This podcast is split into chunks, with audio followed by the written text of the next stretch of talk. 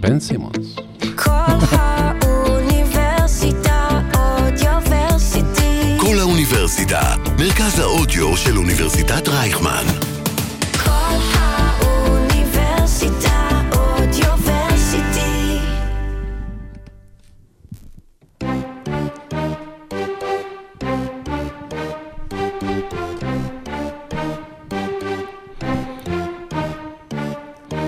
ובימים האלה אין מלך בישראל, או שאולי כן יש, אבל גם אין מלך בסקרמנטו, יש הרבה מלכים, וסקרמנטו לאט לאט בשבועות האחרונים זה מתחיל לבנות לנו, ואולי קבוצה שיכולה לזכות או להיות מועמדת קונטנדרית לאליפות. על כל הדברים האלה אנחנו נדבר היום בפרק. איזה מבט.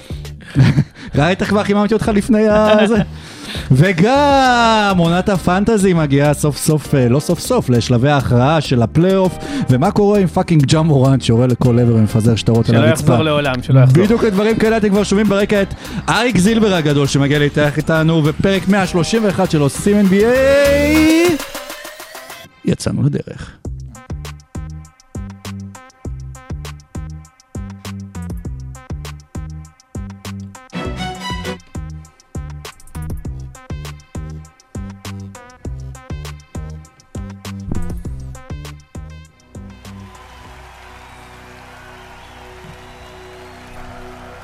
לא הייתי חד.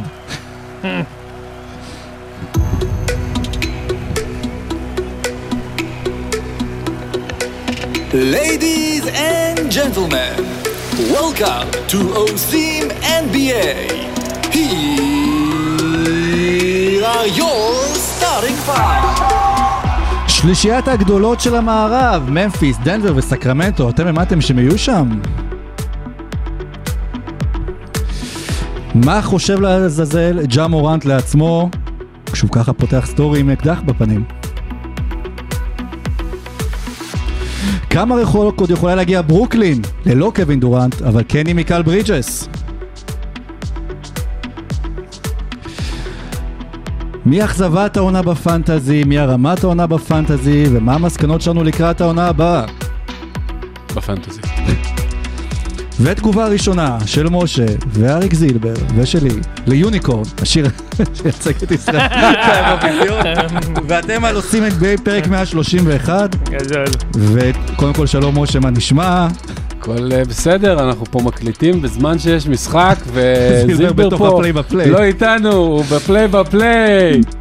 אל תדאג, יש לי חלוקת קשב מעולה, זה שקר גמור ממש, כל מי ששומע את הפודקאסט קולט את הפעמים שחובב מדבר אליי ואני לא שם. אם זה מבא מהכלבייה ניסיון על הכלב שלי, הוא לא יכול להתרכז באמת רציתי להגיד שאתה עושה פודקאסטים עם חובב ואתה לפעמים נעלם לו. אני רציתי הצעת ייעול שישים לך צמיד אלקטרוני חשמלי שיוכל ללחוץ על כפתור. זילבר, מה נשמע? וואלה, הכל דבש. וואלה, כל מה שאתה בא לפה זה כיף ממש. אנחנו מאוד מעריכים, אנשים לא יודעים, אבל אתה וואחד דופק שעה נסיעה לפה כל פעם. האמת 58 דקות. מקריית חיים שזה לא גבעת חיים, ולא גבעת חיים איחוד, ולא שכונה של עוני. נכון. האמת זה קצת שכונה של עוני, יש חלקים, חלקים. אוקיי, אז טוב, בואו נצא לרבע הראשון, וגם שם נזכיר את ג'ה מורנט שלא באמת בא משכונה של עוני, הוא בא מפרייבט סקול, נכון? יצאנו לדרך.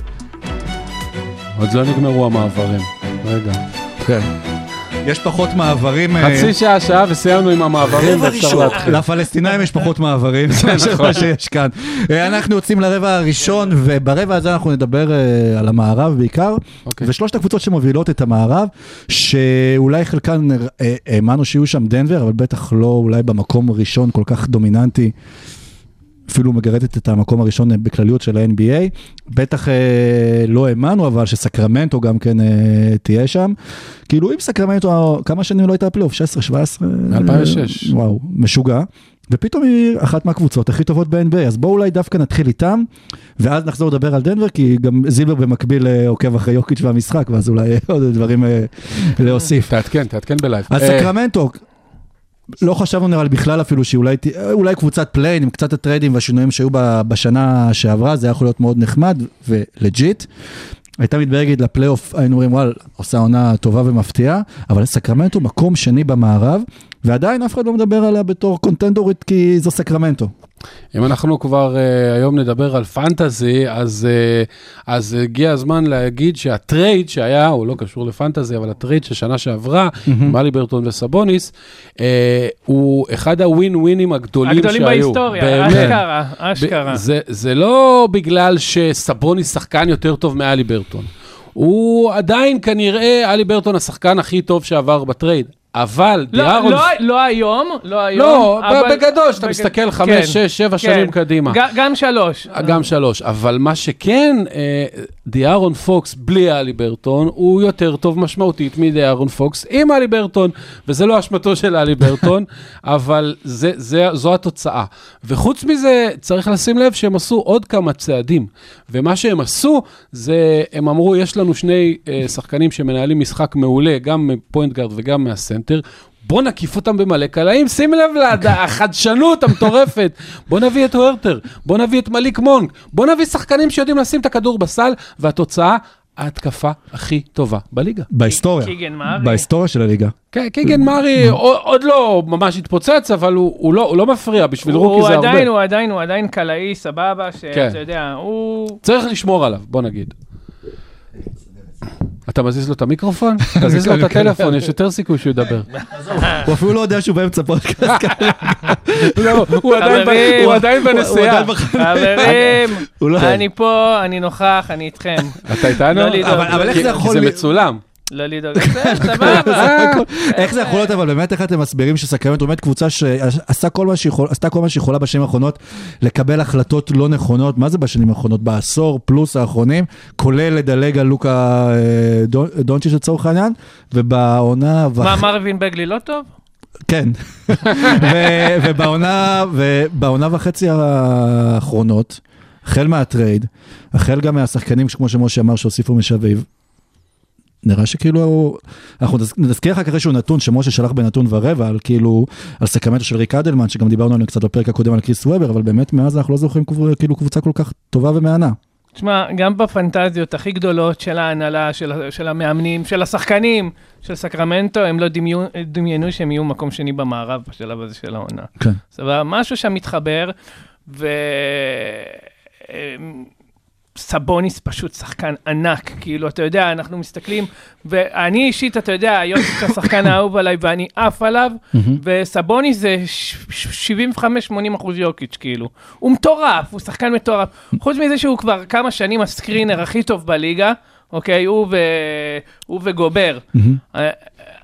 אז הוא מוסר אדיר, הוא שחקן אתמול, הם שחקו נגד פיניקס, והיה איזשהו שלב לקראת סוף משחק, שהוא פשוט לקח את אייטון בכוח פשוט, וקלה סל עליו, אתה יודע, כאילו, אתה יודע, עם כל כך הרבה עוצמה, כאילו, הוא פשוט שחקן אדיר, אגב, סייד נוט, כאילו, לא קשור, אני כל פעם שאני רואה כמה הוא טוב, אני נגנב על המאמן של נבחרת ליטה, אוקיי? כי בליטה, יונס ולנצ'ונס זה כאילו ה-go to guy, הסנטר כאילו, וסבוניס מקבל תפקיד משני שם, ואני נטרף כאילו, סבוניס כזה שחקן על, ויונס כזה, יונס היה לו משחק של 5 עיבודים ב-6 דקות לפני כמה ימים, סבבה? 5 עיבודים ב-6 דקות, סבבה? הפר 36 של זה. אני מנחש שהוא באחת הקבוצות שלך. לא, ברוך השם, לא, אחרת תאמין לי, אחרת לא הייתי אומר את זה עם חיוך, אחי, בסדר, והייתי כבר שומע את זה בכלבייה. זה היה מאוד משעשע לראות, אבל נפטרתי מהכלב הזה, ברור. ובסקרמנטו אפשר אבל באמת לדבר עליהם בתור מועמדת, לאליפות, לגמר מערב, איפה זה יעצר? לא נגזים. בוא, יש בעיה, אוקיי? יש בעיה חמורה אפילו. אחת הסיבות שכל כך כיף לראות את סקרמנטו, זה בגלל שהם גרועים בהגנה. זאת אומרת, המשחקים שלהם כיפים בשני הצדדים של המגרש.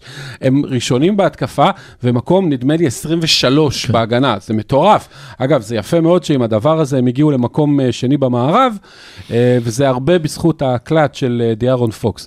אז תשמע, הם טובים מאוד, אבל שהם יפגשו קבוצות שמעיטות את המשחק, ובפלי אוף אתה יודע, רוטציות מתקצרות, פוזיישנים מתארחים, לא נותנים לך יותר לרוץ על כל המגרש רוב הזמן, ויהיה להם מאוד קשה, כי בהגנה התחנו אותם, שחבל הזמן, כי סבוניס הוא קצת לא דומה לאבא שלו, אבא שלו היה שחקן הגנה מעולה, והוא שחקן הגנה, בוא נגיד, לא משהו. והוא שחקן מעולה.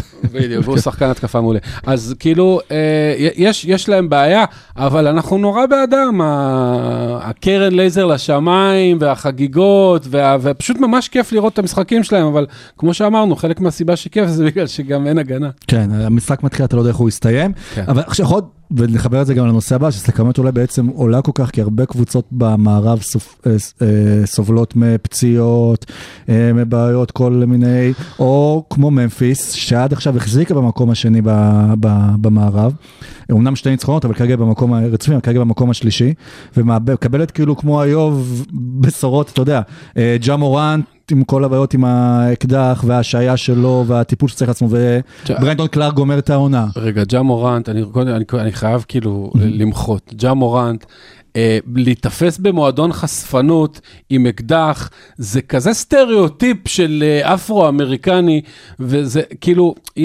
אני לא מבין, שיגוון קצת גם, כאילו זה כולם עושים, שיעשה אחד מהדברים האחרים שמאפיינים את העדה, לא יודע מה, ביזה, נטישת ילדים, משהו כזה, הוא לא חייב, שמע, זה מאוד טיפשי, אבל אני שמח שהוא הודע שיש לו בעיה, ושהוא נשמע לפחות, שהוא מקבל ממש טיפול, וזה לא מאוחר, הוא בן 23, ויש לו כישרון על, ואני מקווה משבילו שהוא יצא מהדבר הזה מחוזק, אבל בינתיים ממפיס... תשמע, הוא רק יותר ויותר, אתה יודע, מתחפר בזה, קודם זה היה אקדח, עכשיו יצאת זה מהמועדון חשפנות וזה, וכאילו... כן, אבל הוא...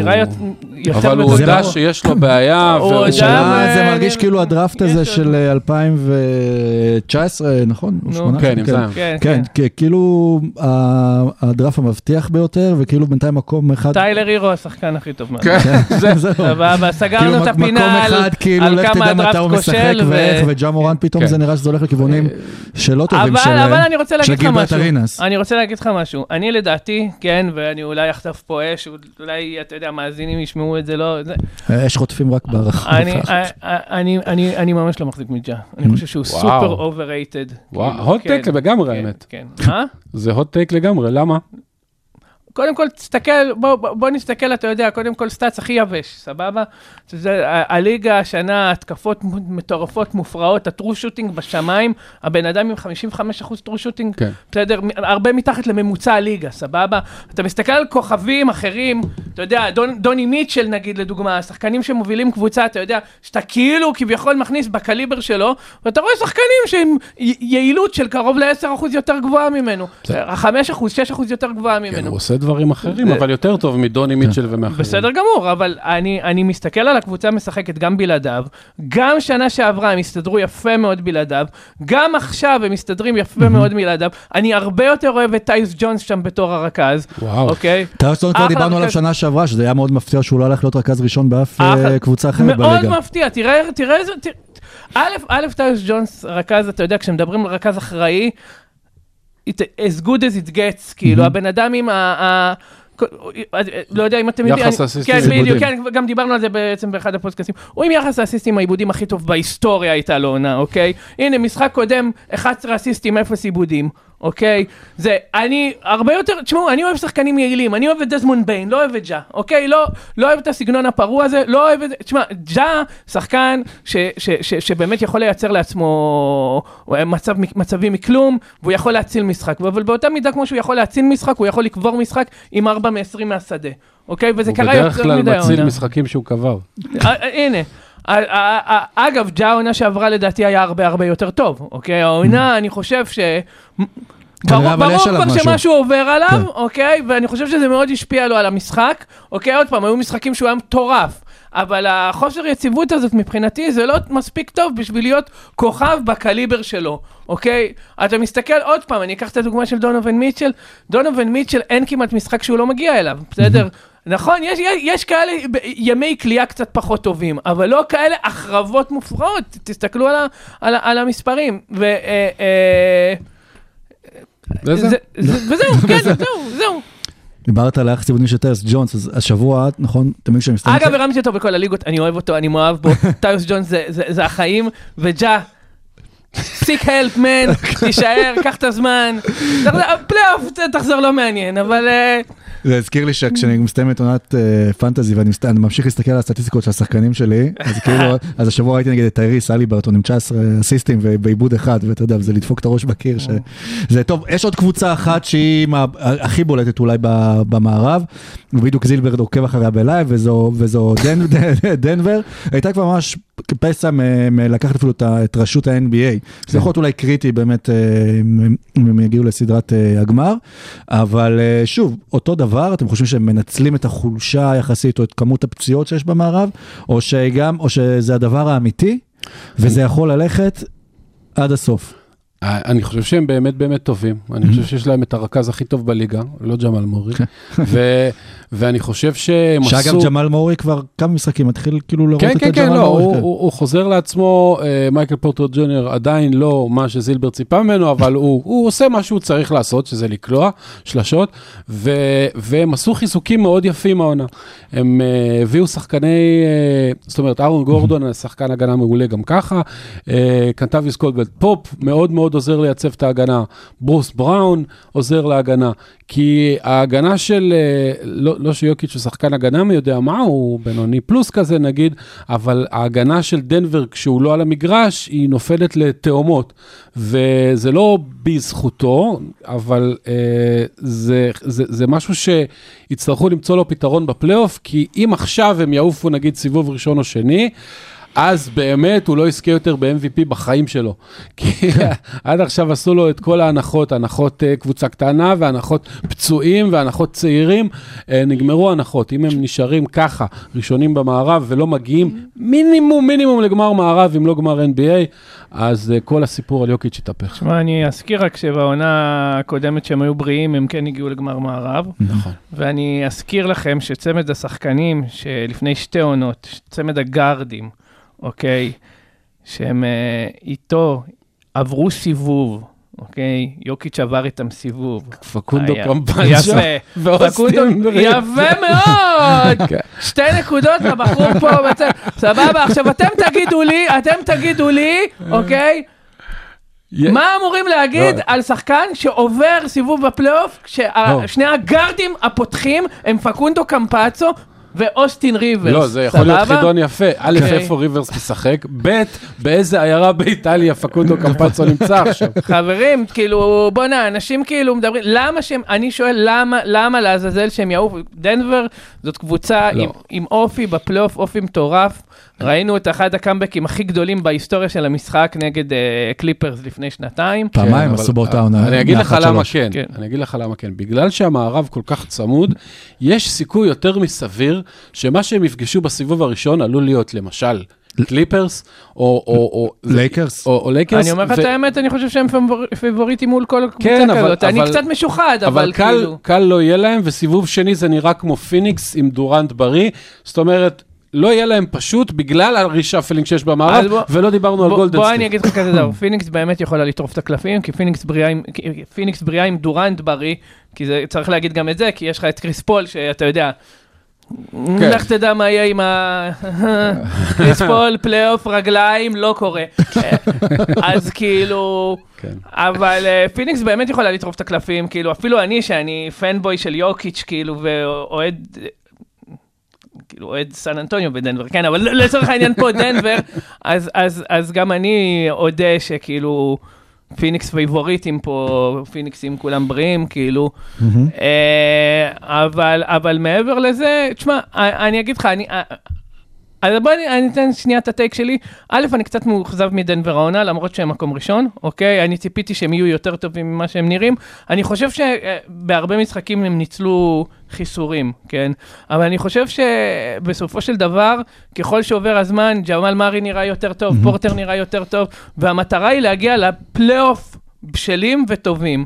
עכשיו, להוציא את המשחק האחרון, ההגנה שלהם בחודשיים האחרונים השתפרה, אוקיי? הם היו ממוקמים בערך, הם היו סוג של, אתה יודע, בוא נגיד שסקרמנטו היו סוג של גרסה שלהם, קבוצה שמאוד מאוד טובה בהתקפה וחלשה בהגנה, ההגנה של דנבר הייתה 24 בליגה, עכשיו היא כבר 15, סבבה? זאת אומרת, כאילו, רואים שיפור, והחמישייה של דנבר, זאת בפער עצום, החמישייה הכי טובה בליגה. סטטיסטית גולדן סטייט. יכול להיות שהם קצת לוקחים את ה... סטטיסטית גולדן סטייט עדיין מעליה בפלוס מינוס. מה פתאום? אין מצב, אחי. יאללה, אנחנו נבדוק את זה בהפסקה. יכול להיות אבל שלפני שנסגור שדנבר אולי כן אז מתחילה להכין את עצמה לפלייאוף, ואולי בגלל זה היא קצת מהייתה יחסית את הקצב שלה? גם אין לה שום סיבה. כאילו יש לה פער של, אני חושב, 5, 6, 7 משחקים, מי יודע, מהמקום השני. 5.5 משחקים. כן, 5.5 משחקים. אין להם שום סיבה, וזה די חכם, כאילו, להוריד קצת את הרגל מהגז. חבל שהיטלר לא עשה את זה. ואני חושב ש... בגלל הוא לא אף פעם הצליח לעלות בפלייאוף. זאת הסיבה! זאת הסיבה, אבל איך הוא היה מצייר. בקיצור, אני חייב להגיד שזה ממש בסדר שהם מורידים את הרגל מהגז, ושהם יבואו לפלייאוף בצורה יותר רעננה מבדרך כלל, ווואלה, נראה מה יהיה.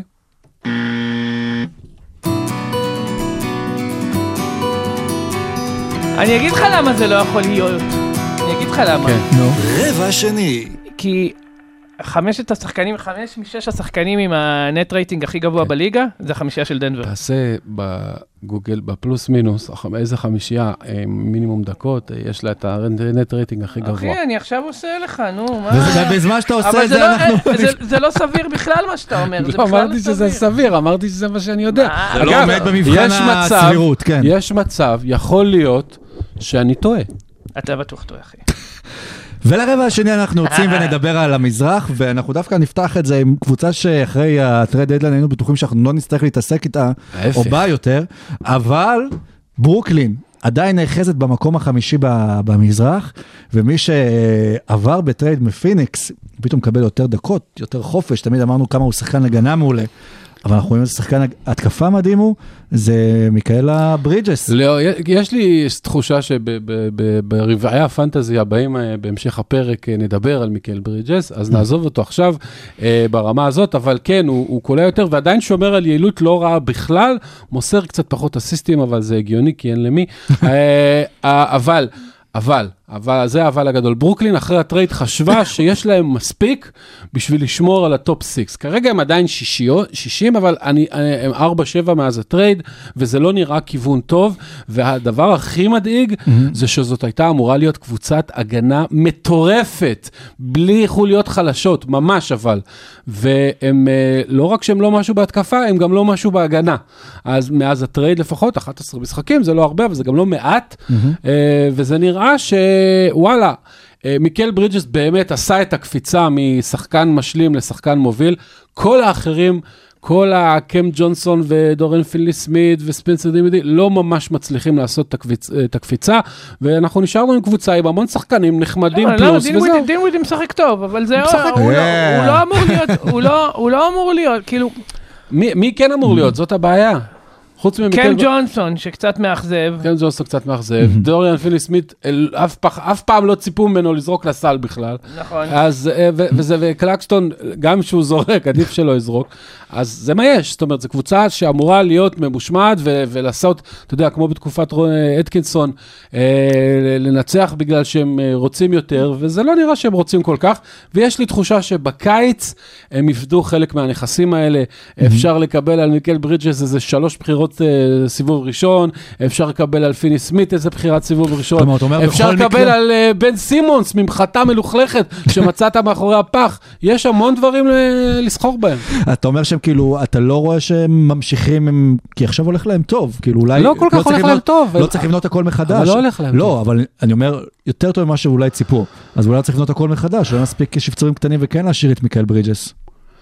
להשאיר את מיקל ברידג'ס, כן, להשאיר, אולי, אני לא יודע, תלוי מה אתה יכול לקבל ממנו ואיך הוא מתאים לטיימליין, כי מיקל ברידג'ס וקלקסטון, בתור אבני הבניין שלך, אתה עדיין רחוק מאוד מלהיות קונטנדר, ואז אתה תצטרך להחליף הרבה חלקי חילוף מסביב, ואז לא בטוח שמיקל ברידג'ס, שהוא כבר, הוא נראה כאילו עונה שלישית בליגה, אבל אני חושב שהוא טיפה יותר מבוגר מזה, ויש קבוצות שישלמו עליו המון, ולדעתי הוא מועיל הרבה יותר בקבוצה שרוצה אליפות, מאשר בקבוצה שנלחמת על פליין. אז אנחנו מעדיפים שברוקלין יצנחו למקום 6, שלא הניקס יהיו נגד פילדלפיה, וישר יודחו ש... אולי ניקס קליבלנד מעניין כזה. אני לא, אנחנו לא מדברים על הניקס עכשיו. לא, אנחנו בכלל לא מדברים על הניקס, אלא אם כן אתה רוצה לדבר על הניקס. רגע, הוא מצא כבר את החמישה הכי טובה בליגה, אני פה במתח מטורף, הוא מעלה פה השאר. לפי דעתי כרגע הוא מחפש מזון לכלבים כבר, שאנחנו צריכים לחפש את החמישייה. אז בינתיים נעבור לדבר לא על החמישייה הכי טובה, אלא שתי הקבוצות הכי טובות בליגה, שזה מילווקי ובוסטון, שתיהן במאבק צמוד בראשות המזרח. וואלה, וואלה, צדקת, אבל זה חמישייה. רגע, תגיד שוב. סטף קליי. לא, תתחיל את המשפט עוד פעם. וואלה, צדקת, סטף קליי, אנדרו ויגינס, דריימונד גרין וקבון לוני, וזו חמישייה ששיחקה רק 27 משחקים. 27 זה הרבה, מה זה? זה חצי מה שהיה, קצת פחות. זה יותר מרבע העונה, כמעט שליש עונה. לא כזה, לא כזה, אל תעופו. לא, זה בדיוק שליש עונה, האמת. כן, אבל העונה לא כזה, לא כזה. אני רק אומר. כן. אז 14 משחקים לסיום העונה, אנחנו מדברים על מילווקי ועל בוסטון, שהם שתי הקבוצות שמובילות גם את המזרח וגם את ה-NBA, וכאילו זה מרגיש שהקרב ביניהם, לכאורה בסוף אולי יהיה הקרב שייתן את הביטיות, וגם ישפיע על מי תהיה בסוף האלופה.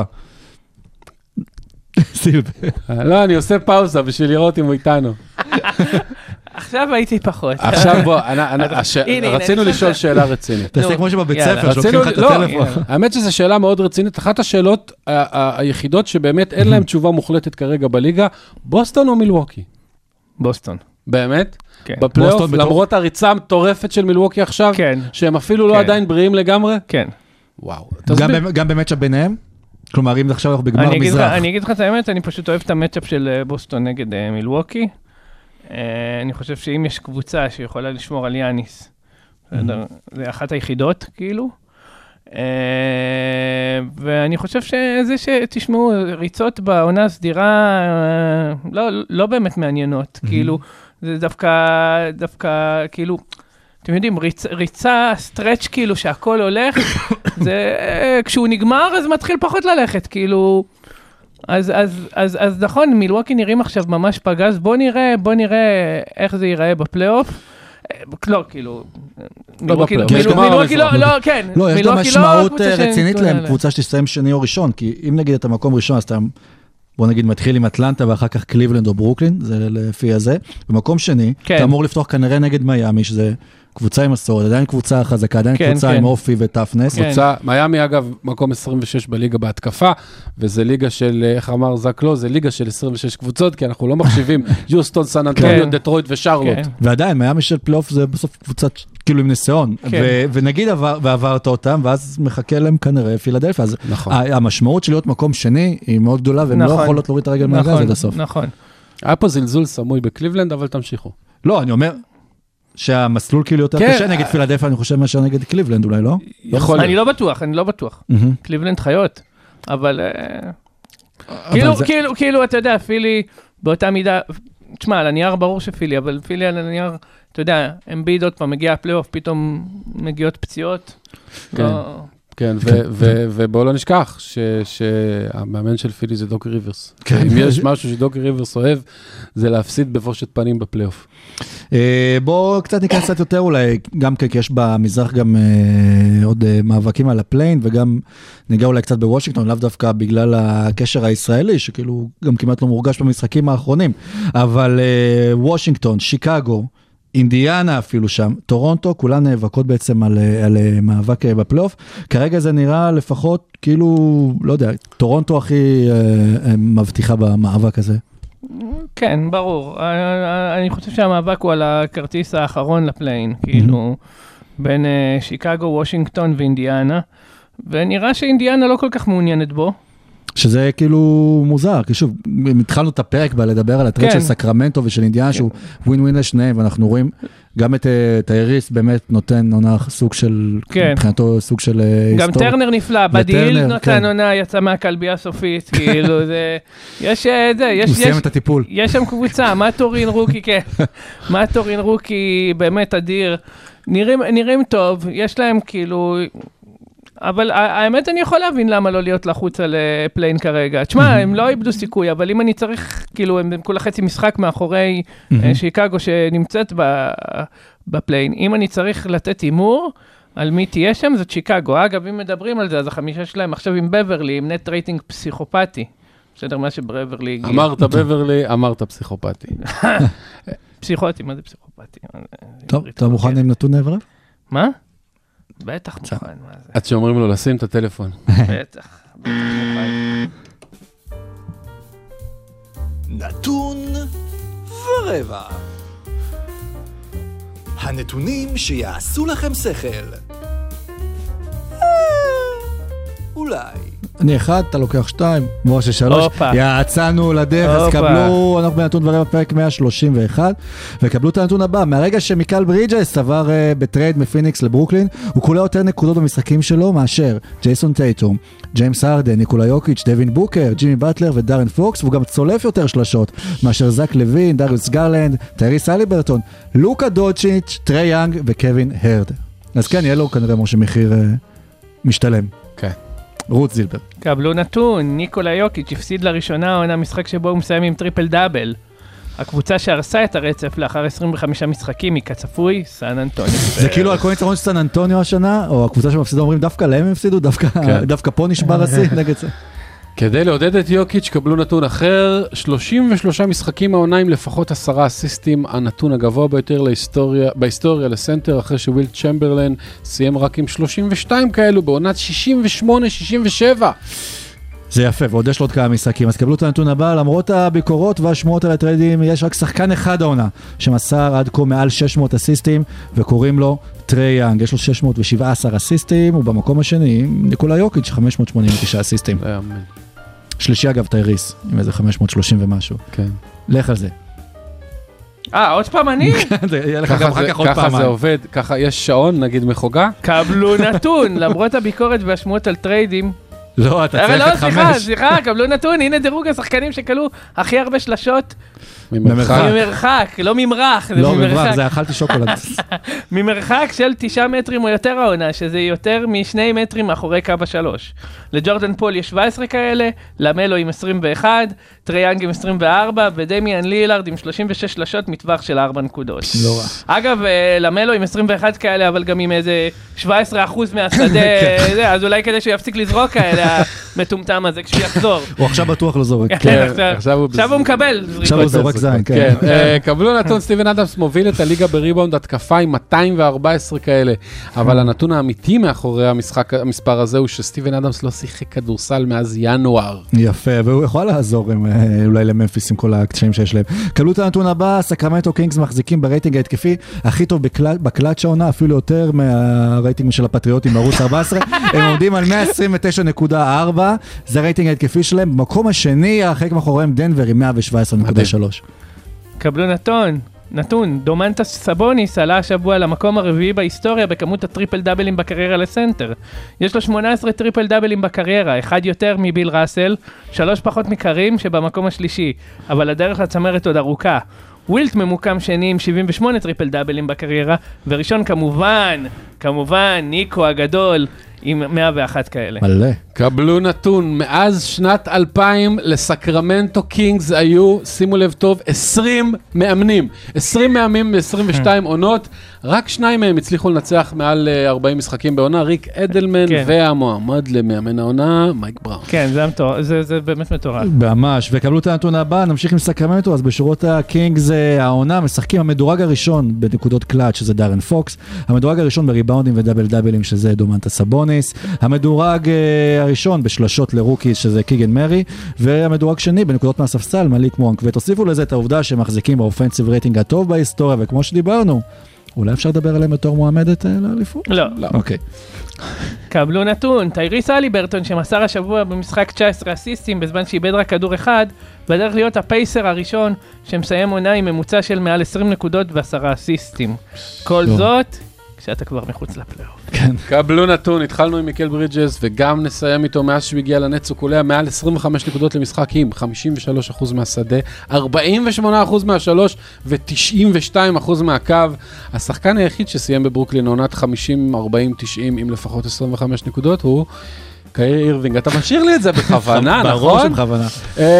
קבלו נתון נוסף, הם שעשע עם קווין דורנט, היה קולע עוד שלושה אחת לפני שעזב את ברוקלין, הוא היה מסיים את הקריירה שלו בקבוצה עם ממוצעים כאלה על פני 3 עונות. וזה הלך וזה לא קרה, ואנחנו נמשיך ל-2:45. הופה, יש פנטזי? הופה. מיקל ברידג'ס עם משחק, גם קלקסטון עד עכשיו מפרק. 4 מ-4 מהקו לקלקסטון. תודה לקשבנו, ברנו תגניה זילבר.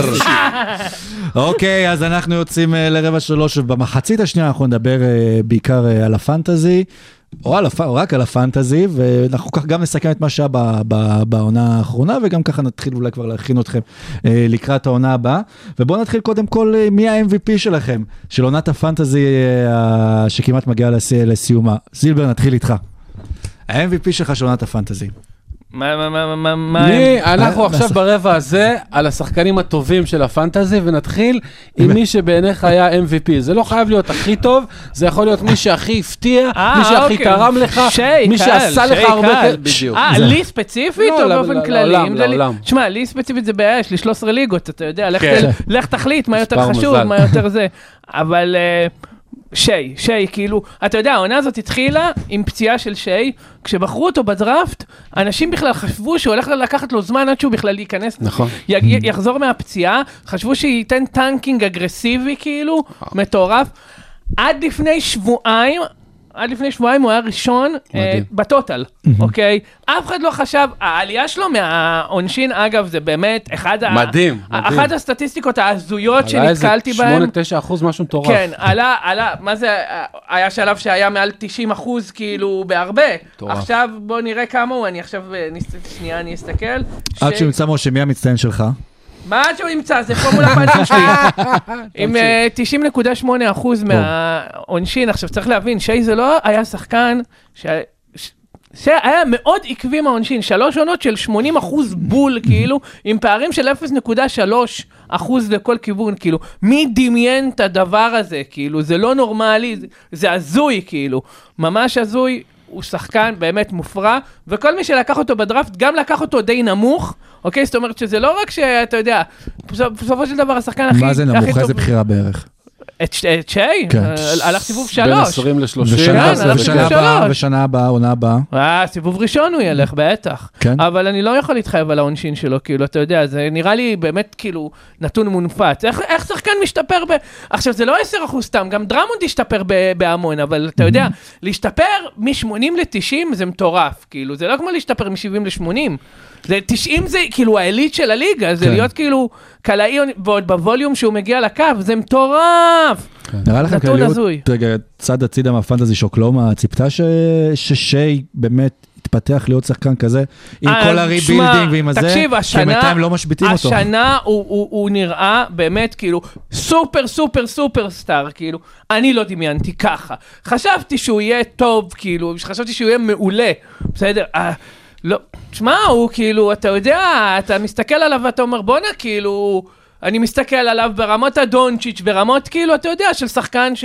אתה יודע, תקיף מול השחקנים, והוא מוביל קבוצה לאליפות, הוא מטורף. כשהקליפרס עשו את הטרייד לפני 3.5 שנים בערך, אז ידעו ששי יהיה שחקן טוב, אבל התקרה שלו הייתה אז איזה שחקן אולסטאר גבולי, איזה זק לוין, איזה סבוניס, איזה ווצ'ביץ' כזה, שכזה, אתה יודע, שחקן 25 בליגה, זה פחות או יותר מה שחשבו. הוא יותר טוב מג'ורג'. בדיוק, 3 שנים לתוך הטרייד, והוא כבר עכשיו יותר טוב מפול ג'ורג', וזה מדהים, ואף אחד, כולל סם פרסטי, לא ציפה להתקדמות עד כדי כך גדולה, והוא מדהים לא רק בפנטזי. ויהיה מדהים אז לראות גם את אוקלאומה עונה הבאה, כשיחזור צ'אט, ועם כל הבחירות, בוא נראה, אספו מזה, זה. לך יש עוד מישהו שאתה רוצה לציין חוץ ממשה? כן, יש עוד שניים שהייתי מציין, אחד זה אלי ברטון, שכן צפו לו עונה טובה, אבל הוא, בוא נגיד ככה, אקסידד את כל הציפיות, למרות שהוא, אתה יודע, לא זוכר באיזה, הוא היה 12, 15 וכאלה, אבל הוא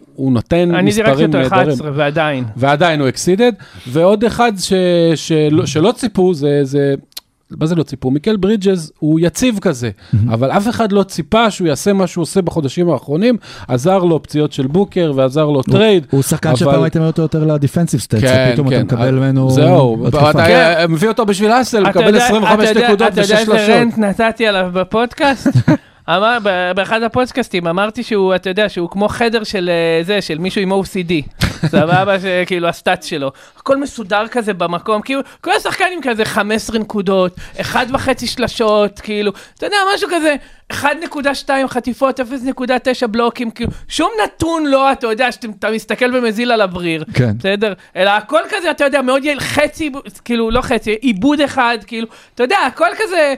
טוב, מדויק, אחוזים גבוהים, יעילות נמוכה, אבל לא מהשחקנים, אתה יודע, הרוב אוהבים את השחקנים של הבלגן, שהוא נותן סטאצ מטורפים, מאבד 4 כדורים, אבל גם נותן סטאצ מטורפים.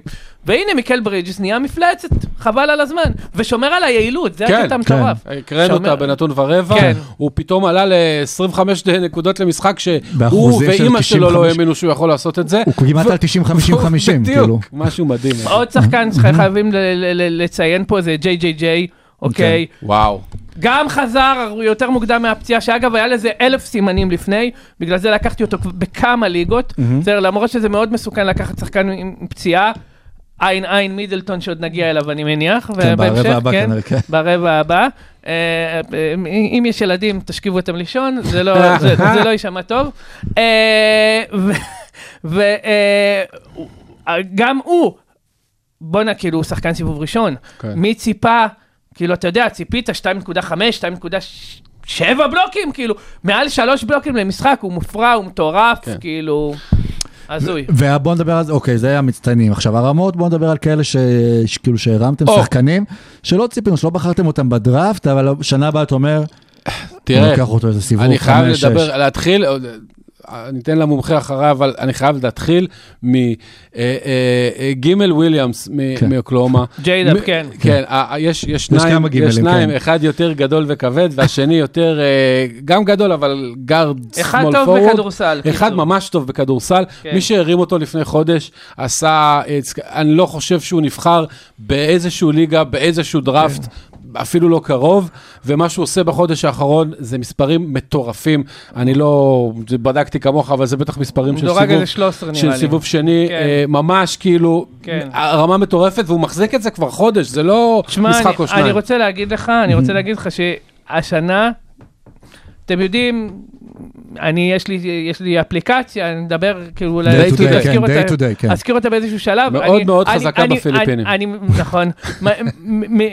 זה, מתעסק בכאילו, לנסות לנתח דברים, כאילו, ואני מלא הערכה, השנה, הרבה יותר מכל שנה אחרת, לג'וש לויד, כאילו, ג'וש לויד, הבן אדם כאילו דיבר על וויליאמס, מתחילת השנה לא הפסיק לרשום, תרימו אותו, באיזשהו שלב הוא התפוצץ, שחקן אדיר, שחקן זה, הוא סטש אדיר, לא הפסיק, כל הזמן דיבר על זה, גם בפודקאסט שלו דיבר על זה, גם רשם את זה באפליקציה, לא באפליקציה, במונסטר, כל הזמן, וואלה, כאילו, הוא ראה את זה, הוא...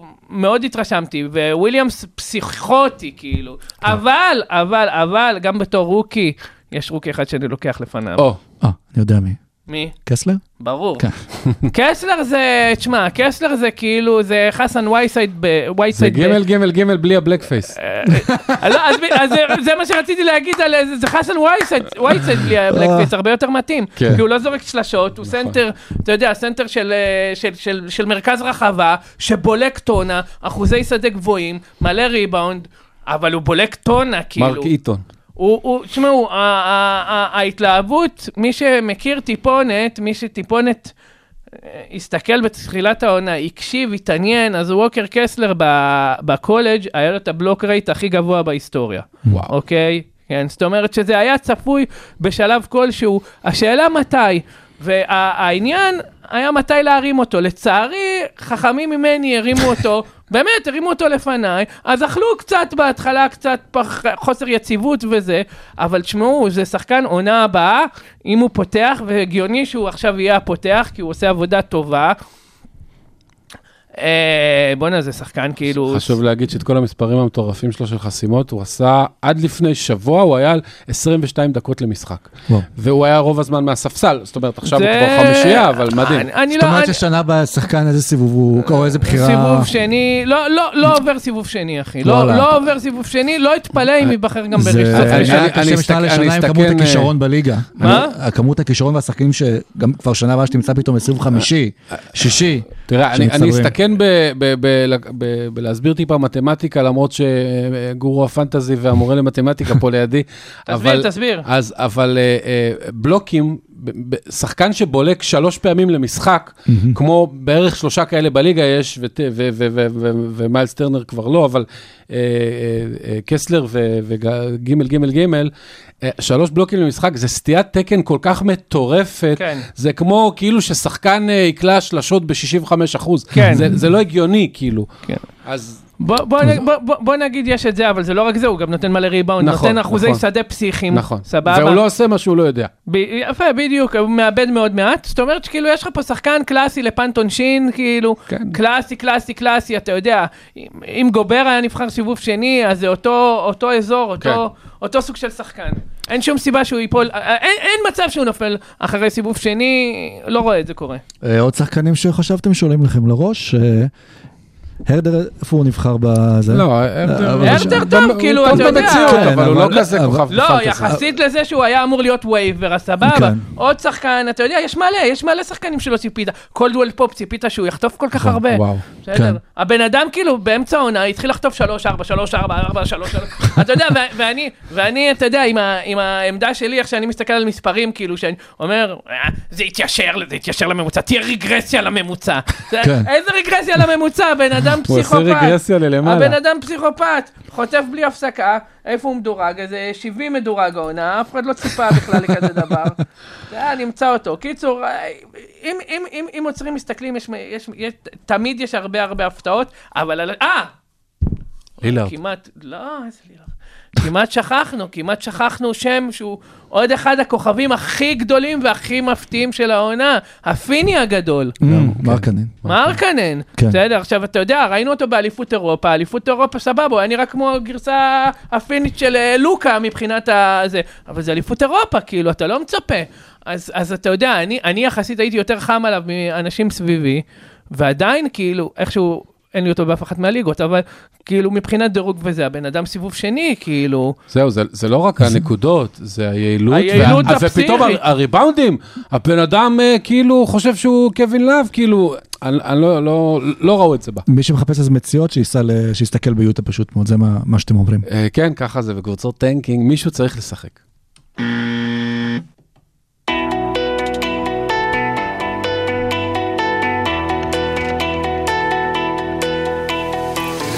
רביעי. ודי למילים היפות, אם נשארתם עד לרבע הרביעי, אז אתם תזכו לשמוע גם את המילים הפחות יפות בנוגע לפנטזיה השנה, ועכשיו בעצם אנחנו נסכם ברבע הזה את האכזבות שלנו מהעונה הזו, מי יראתם לו גדולות, ובסוף לא קיבלתם כלום, ואז... כן. תקשיב, אני השנה פחות משקיע בפנטזי, כי אני מדוכה. כי בליגה הראשית שלי, עשיתי דראפט, חבל על הזמן, עם טריידים וזה, ותוך 2-3 הגעתי למצב, שיהיה בשלי בקבוצה, שימו לב טוב, את סטף קרי, פנזונה שאיבד חודשיים, את דייביס, שאיבד מי יודע כמה, את זיין וויליאמסון שמת לפני באמצע העונה, ואת הבן כלב הראשי, סליחה שאני לוקח לך את הכלבייה, אבל אין כלב יותר גדול מקרל אנטוני טאונס, שלקחתי אותו בחירת 8, וחשבתי שוואו, עשיתי אחלה דיל, כי גם אני לא האמנתי שהוא ירד משמעותית, גם עם גובר, והבן אדם שהיה סמל ומופת לבריאות, קופות חולים שמו אותו על הפוסטר, פתאום מתרסק אחרי חודש, נעלם, אין תאריך חזרה, הוא לא איבד רק ערך, הוא גם איבד משפחה. בדיוק, הרופאים אומרים שאם נותנים לו יד, הוא לוחץ אותה כבר, אני לא יודע מה יש לו, הבן אדם מת, הרג אותי העונה. זילבר, מי משלך אכזבות, ואתה מוזמן עכשיו לפתוח את ה... קרה משהו טוב בפנטס. יוקיץ' עם בלוק ועם סטיל. יש! נו ו... כן, כן. אתה בליגה שאני צריך בלוקים וסטיל. הפוך מיוקיץ', מי כאילו האכזבה שלך, מי יעתה לו גדולות. טוב, תקשיב, אני, בגלל שאני עוד פעם, יש לי 13 ליגות, יש לי המון שחקנים, מה שאומר המון אכזבות. אוקיי. למה אתה צריך את זה על עצמך בחיים? כל כך הרבה אכזבות. וואו, לא, תקשיב, אני נהנה, אתה לא מבין. אני מורה בשבתון, ואני, וואו, אני במקום להתאכזב מהתלמידים. לא, לא, תקשיב, אני הולך לי חלום, באמת. זה עונה כל כך כיפית. זהו, בפנטזי זה אין, זה מטורף. ובכל זאת, כשאתה קם בבוקר... מידלטון זה הכלב הכי גדול בחיים האלה, סבבה? מידלטון, הדג פטיש המחורבן הזה, סבבה? אתם יודעים למה דג פטיש? אתם יודעים מה זה דג פטיש? זה עם העיניים הרחוקות אחת מהשנייה שהסתכלו הצידה. מידלטון. למרות שהלילה הוא בא ונתן לי מחווה של 4 חטיפות, כאילו, ניסה, ו50% מהשדה ניסה לפצות על כל, על האונס המנטלי שהוא מעביר אותי שבוע אחרי שבוע, אוקיי, אבל במידלטון באמת, גם זאת הייתה פציעה שהוא היה אמור לחזור ממנה איזה חודשיים לפני, גם חזר, שיחק, הוא עשה את החטא הכי נוראי, וואו, באמת, באמת החטא הקדום, סבבה של שחקני פנטזי. אתה יודע, שחקן חוזר מפציעה, אני משחק רוטו, לא כמוכם את תועד, לא, אתה איש של רוטו איתי. כאילו, אני משחק את טועד, גם יש לי 13 ליגות, יש לי כאילו... אבל אני של רוטו, וברוטו, אתה יודע, אתה לא מרכיב כל שחקן, אז אתה מסתכל ואתה יודע, כשיש לך שחקן כמו שחזר מפציעה של איזה חודשיים, אתה אומר, אני לא ארכיב אותו על המשחק הראשון, סבבה? אז מה מידלטון עשה? נתן משחק ראשון סבבה, בסדר, ממש סבבה, כאילו, אתה יודע, הסתכלתי, אמרתי, יופי, אפשר להרכיב אותו, ואז משחק שני, הוא נתן לי אונס של החיים, איזה 1 מ-9 מהשדה, משהו מחריד, כאילו, ואז נפצע עוד פעם. אוקיי? זה היה בלג הראשון. אחרי זה הוא חזר, למה הוא היה עכשיו חודש על הספסל ושיחק 20 דקות למשחק, כאילו? ולמה, אתה יודע, כל פעם שאתה יודע שהיה נראה כאילו הוא יציב וקולע טוב וזה, אז פתאום הוא נתן לך משחק של עוד פעם, שאתה מסתכל ובוכה. מעבר לזה שהוא עשה את זה במשחק מוקדם, שזה בכלל עוד פעם, עוד חטא קדום, אוקיי? כי אתה יודע, מילא זה, אבל כאילו גם לראות את זה, אתה יודע, אתה מסתכל כאילו ומזיע על הדבר הזה. אז מידלטון זה מבחינתי העונה במקום הראשון. זה טאונס גם, יש לי אותו בשתי ליגות, באחת הוא כנראה עלה לי בפודיום, בשנייה אני עדיין בפודיום גם בלעדיו, אז יכול להיות שהוא לקח לי אליפות, אבל זה, אתה יודע, shit happens, פציעות קורות, כאילו, אתה... מידלטון זה לא רק הפציעה, זה גם איך שהוא חזר מהפציעה, בסדר, זה גם איך שהוא עכשיו, אתה יודע, משחק כמו עיוור, קיצור, הוא במקום הראשון. ויש שחקנים חוץ ממנו שאתם צופים להם ממש ירידת ערך משמעותית, בוא נגיד, לקראת העונה הבאה. כן, כן. יש שחקן שכולם לקחו אותו, אתה יודע, לא בטופ 50, אבל קצת מיד אחר כך, אמרו, בואנה, זה מלך החטיפות. הוא יעלה אותנו בקטגוריה הזאת לבד, נכון הרב ג'ונס? איזה בן אדם, כל העונה, ועד שהוא כבר מביא איזה 2 חטיפות, אז זה בא עם 5 נקודות ריבאונד ואסיסט, פשוט, אני לא יודע מה קרה לו, אני לא יודע מה קרה לניו אורלינס בכללי, אבל היית אמור להיות סטופר הגנתי. הרב ג'ונס אחד האכזבות, כן. ממש. למרות שבחודשים האחרונים, סתם כאילו בשביל לעצבן, אבל, אחרי שזרקת אותו. לא, אני לא זרקתי אותו. אני מכרתי אותו בכמה ליגות, אבל יש לי ליגה שאני בפנט נקודות שם, אז לא אכפת לי כאילו. לא נכנס לזה יותר מדי, אבל כן, הוא מאוד מאכזב, ואני ציפיתי שהוא ישמור על היעילות של שנה שעברה. כאילו, אתה יודע, מבחינת, אתה מוקף בשחקנים יותר טובים, והדיבור עליו גם, שהוא שחקן כאילו סופר חרוץ, שמשקיע באימונים נורא. אז כאילו, אתה אומר לעצמך, הוא כל כך משקיע, והוא שחקן שנה שנייה, אמור להיות שיפור טבעי, סביבו הרבה יותר כוכבים, אז הוא אמור לקבל מבטים יותר פנויים, כאילו ההיגיון אומר שהוא ישמור על היעילות ההתקפית שלו, וזה לא קרה, כאילו, ואני לא מבין למה זה לא קרה, אבל כנראה כי שנה שעברה זאת הייתה קצת אנומליה. הסתכלתי על מספרי העונשין שלו מהקולג' והיה צריך לחשוב אם 84% זה משהו שהוא יכול להחזיק. אוקיי, אז מה המסקנות בעצם שאנחנו מגבשים מהעונה הזו ככה כבר לקראת העונה? לא לקחת את רודי גובר. לא, סתם. וואו, גובר זה בכלל אכזבה. אין אחד בפנטונשין שלא לקח אותו סיבוב שני. אין אחד בעולם בפנטונשין שלא לקח אותו סיבוב שני, וקיבל צינור. הבן אדם שכח לבלוק, באמת. שכח איך עושים גג, וזה פשוט לא יאומן. שכח איך לקחת ריבאונד, שכח כאילו, פשוט שכח דברים. ואז טאונס נפצע, ואתה אומר, או, הנה ה-16 נקודות, 21 ריבאונד, 3 גגות, כלום. שום דבר. טוב, זילבר, באמת יש שם אחד ששכחנו נראה לי, שקוראים לו וונדל קרטר ג'וניור, איך אתה... תשמע, יש לי אותו רק בליגה אחת, הוא עושה מספיק בשביל שאני לא אסנה אותו ממש, כאילו חוץ מאותו משחק, שגם הוא נכנס באתיו לכלבייה, לפני 3 שבועות, 1 מ-9 מהשדה, התעוררתי, רעדתי קצת, היה קשה לשתות באותו יום, הנוזלים, לא הצלחתי לשמור על הנוזלים בפה, בגללו. אנחנו מדברים פנטזיה עדיין, כן? כן, מדברים על אפקט, נזק משני מפנטזי. אבל חוץ מזה, תשמע, הוא 0, כאילו, מה אתה רוצה? מה ציפית ממנו? שהוא יהיה ממש טוב?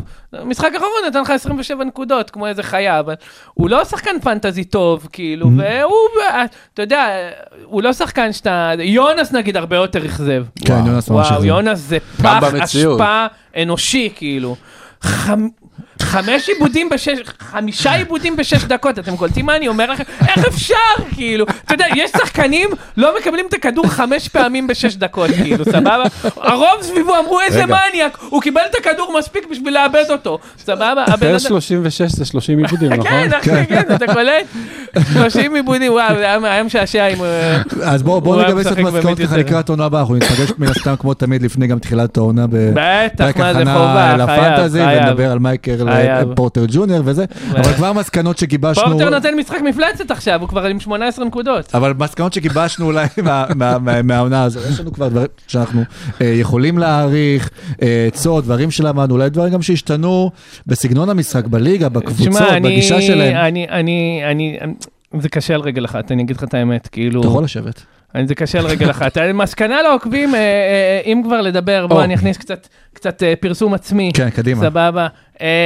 מי שלא מכיר, יש לי ולחובב מימון האגדי, אפליקציה, מעבר לפודקאסט שלנו, Day to Day, יש לנו אפליקציה, Day to Day Fantasy, אנחנו הולכים לשדרג לה את החיים, אנחנו הולכים איתה all in, כאילו אנחנו הולכים לשדרג אותה, זאת הולכת להיות אפליקציה באמת ברמה פסיכית, שנותנת המון המון מידע פנטזי, מעבר לדירוגים, פיקים, אוקיי, יש שם דברים שקשורים ל-A2A ספציפית, באמת, אפליקציה שאמורה לעזור לכם,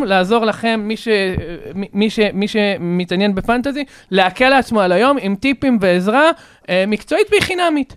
אוקיי, לגבי טיפים, תשמע, אני כל שנה, אני אגיד לך מה, אני רואה הרבה שחקנים סביבי, ויש המון שחקנים שכאילו, אתה יודע, פנטזי היופי בזה, אתה יכול לבחור באיזה רמה להשקיע בזה. כאילו, אתה יכול להיות שחקן שאתה יודע, נהנה מזה, ואתה יודע, לא לוקח את זה ברצינות, משחק נגיד רק בליגה אחת. לך, לוקח את זה באקסטרה רצינות. סתם, אני צוחק. אתה יכול לקחת את זה כאילו באיזי, או שאתה יכול להיות פריק מופרע כמוני, ולהיכנס לזה ממש... ואני כל שנה לומד המון המון דברים, יש לי המון מסקנות, אבל זה משהו שקשה לי כאילו, קשה לי, אתה יודע, לתת על רגל אחת את המשנה. סך הכל, צריך לזכור שיש המון דברים רנדומליים, וכאילו, אתה יודע. מאוד דינמי. כן, לפעמים אתה נכנס עם 2-7 ומנצח זוג אסים, אחי, וזה נכון גם בפנטזי, אין מה לעשות. עד כאן, שרוב נספק אולי על פוקר, כן, ואז נקנס לשם. טוב, עד כאן פרק 131. משה, מה דעתך על היוניקורן, השיר שלנו לאירוויזיון, ואיזה סיבוב אתה צופה, איזה מקום אתה זוכר? אני לקחתי את היוניקורן בדראפט, באיזה מקום 40 ומשהו, ואני חייב להגיד לך שפורזינגיס בינתיים נותן עונה לא רעה בכלל. וואי, פורזינגיס אגדי העונה. לא רעה בכלל. כפרה עליו. זילבר, אתה האזנת לשיר? מה? שמעתי את השיר. לא כזה, כאילו, אתה יודע, תראה, השיר בסדר, אבל הבעיה שזה 5 שירים שונים שהולחמו לשיר אחד. לא צריך שאחד יזכר. רובם די טובים, אבל לדעתי צריך לסנן, להוציא איזה 1 או 2. טופ 3, אם לא זוכר. באמת? אחי, את מי זה מעניין? בוא'נה, אתם יודעים שהיום בנינג'ה ישראל... אני מפספס את זה עכשיו בנינג'ה ישראל, למרות שלא הייתי רואה את זה, הייתי רואה את המשחק. אבל אישה ראשונה תהיה בגמר. באמת? כן, עולה אישה לגמר. אני מת לחזור הביתה, כאילו לראות את המשחק, ואז לראות את זה. או שאמרו בשיר פמיננל. זילבר, מה זה תודה שבאת תמיד כיף איתך. וואי, אני כל כך נהנה פה, בטח, מתי שאתם רוצים. ובהצלחה ברגעים המכריעים גם של עונת הפנטזי, וברגעים המכריעים של שנת השבתון. רגע לפני שהיא מסתיים. לא, יש לי עוד עד סוף אוגוסט, יא חביבי, יש עוד זמן. קח את הזמן. משה. מקום שישי. נועה קירל תהיה מקום שישי. חבל, אני די. זה עדיין יותר גבוה מדני. אני ברוויזיונים זה זילבר בפנטזי, עד כמה שאפשר. לא, אתה בפנטזי. עד כמה שאפשר שתסטרק. אתה בפנטזי פרמייר ליג, אל תקשקש. פרמייר ליג, זה משהו. האמת, יצא לי אמרתך לפני השידור לראות מלא כל מיני וידאו ריאקשנס לשיר, אז מעניין יהיה לעשות מהקטע יוטיוב של וידאו ריאקשן של זילבר, צופה בשחקנים שלו בפנטזי, בלייב, או מחרבים אותם. איך קוראים לוידאו ריאקשן הזה שעושה אותו גיי? תגידו, מה אתם אומרים על השורה? 19 נקודות, 11 ריבאונד, 7 אסיסטים, סטיל ובלוק, שורה טובה. נשמע כמו ניקולה יוקיץ'. במחצית? יוקיץ' במחצית. אז הוא יעשה טריפל דאבל היום. מה? כן, כן. כן. עד כאן פרק 131, נתראה בשבוע הבא, תודה רבה שהייתם איתנו, ביי.